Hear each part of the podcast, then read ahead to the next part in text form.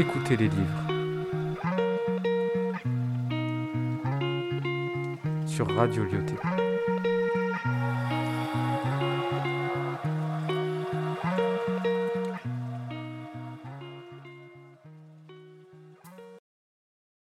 Bonjour à toutes et à tous. Nous nous retrouvons aujourd'hui pour un nouvel épisode de l'émission Écoutez les livres sur Radio Lyoté. Connaissez-vous le génocide du Rwanda? Une guerre civile se déroulant en 1993. Non? Eh bien alors je vais vous présenter un extrait du livre s'intitulant Petit pays, écrit par Gaël Fay. Et vous allez ainsi découvrir ce très sombre épisode du pays africain. Dans ce livre, l'auteur nous emmène avec lui en 1993 au Burundi, un petit pays frontalier au Rwanda qui a tout aussi brutalement subi la guerre et ses conséquences. Mais avant de vous faire découvrir la prose de Gail Fail, laissez-moi vous parler un peu de cet artiste accompli. Pourquoi je parle d'un artiste accompli? C'est très simple. Gail Fail est un écrivain, mais aussi un compositeur et rappeur franco-rwandais. Il ne parle pas Kinyarwanda, mais il est toutefois lié par son histoire et ses origines familiales à la culture et à l'histoire du Rwanda et du Burundi. Il est né à Bujumbura, au Burundi, d'un père français et d'une mère rwandaise. Il passe toute son enfance au Burundi jusqu'à ce que la guerre civile de 1993 le force à s'installer en Europe. Dans Petit Pays, Gail Fail relate son histoire de la petite vie tranquille et paisible qu'il a toujours connue à l'effroyable génocide se déroulant à côté de sa maison, le concernant plus qu'il ne l'imaginait. En 2016, ce livre reçoit un accueil exceptionnel et est couronné de plusieurs prix littéraires, dont le prix concours des lycéens en France. L'extrait que je souhaite partager avec vous se déroule quelque temps après le début de la guerre civile. Les conséquences commencent à se voir et à se ressentir. Un jour, à l'heure de pointe, j'avais assisté au lynchage d'un homme devant la poste centrale. Papa était dans la voiture. Il m'avait envoyé récupérer le courrier dans notre boîte aux lettres. Je croisais les doigts pour avoir des nouvelles de Laure. Trois jeunes gens qui passaient devant moi ont subitement attaqué un homme sans raison apparente, à coups de pierre. À l'angle de la rue, deux policiers regardaient la scène sans bouger. Les passants se sont arrêtés un instant, comme pour profiter d'une animation gratuite.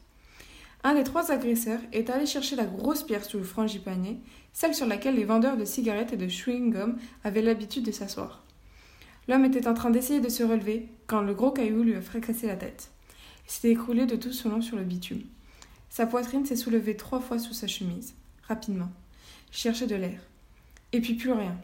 Les agresseurs sont repartis aussi tranquillement qu'ils étaient arrivés, et les passants ont repris leur route en évitant le cadavre comme on contourne un cône de signalisation.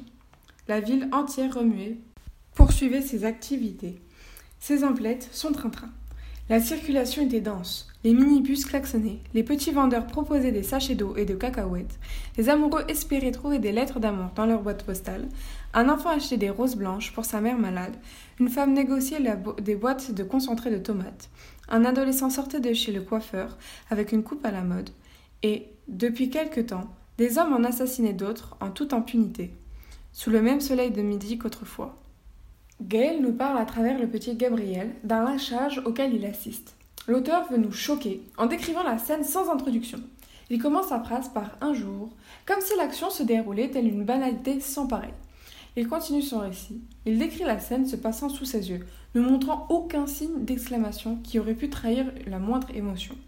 C'est un aléa de la vie, ni positif ni négatif. Des morts jonchent le sol fréquemment depuis que la guerre a éclaté entre les Tutsis et les Hutus. Il détaille le décor d'un point de vue externe. Alors, une fois cette séquence finie, les assassins sont, je cite, repartis aussi tranquillement qu'ils étaient arrivés. Et l'auteur continue son récit. La circulation était dense, les minibus klaxonnaient, les petits vendeurs proposaient des sachets d'eau et de cacahuètes. Aussi tranquillement que fut la ville il y a un certain temps. Il compare l'incident à une journée ordinaire. Le moment fort de ce texte, selon moi, se situe lorsque Gaël nous raconte le meurtre d'une personne auquel il a assisté. Ce moment est choquant, car il est présenté comme un acte banal. En période de guerre et de génocide, tuer quelqu'un parce qu'il est petit et gros, ou mince et grand, parce qu'il a un nez épais ou un nez fin, parce qu'il est hutu ou tutsi, est monnaie courante. Voilà, vous l'avez donc compris, Petit Pays est un texte cru qui met en scène une réalité parfois d'autant plus insoutenable qu'elle n'est pas romancée ou édulcorée. D'autant plus que j'insiste sur le fait que c'est une autobiographie. L'auteur relate sa vie. Au cours de l'histoire, il est difficile de croire que tous ces événements ont été subis par un seul petit garçon. La plume de Gail Fail est exceptionnelle, que ce soit pour ses livres ou ses chansons, qui explore les thèmes de l'identité, de l'humanité et de l'amour. Aimerez-vous cette lecture? Cela est à vous de l'expérimenter, de le découvrir, chers auditeurs. Merci de m'avoir écouté dans cette émission Écoutez les livres de Radio Loté. Ne manquez pas le prochain épisode. Au revoir à tous.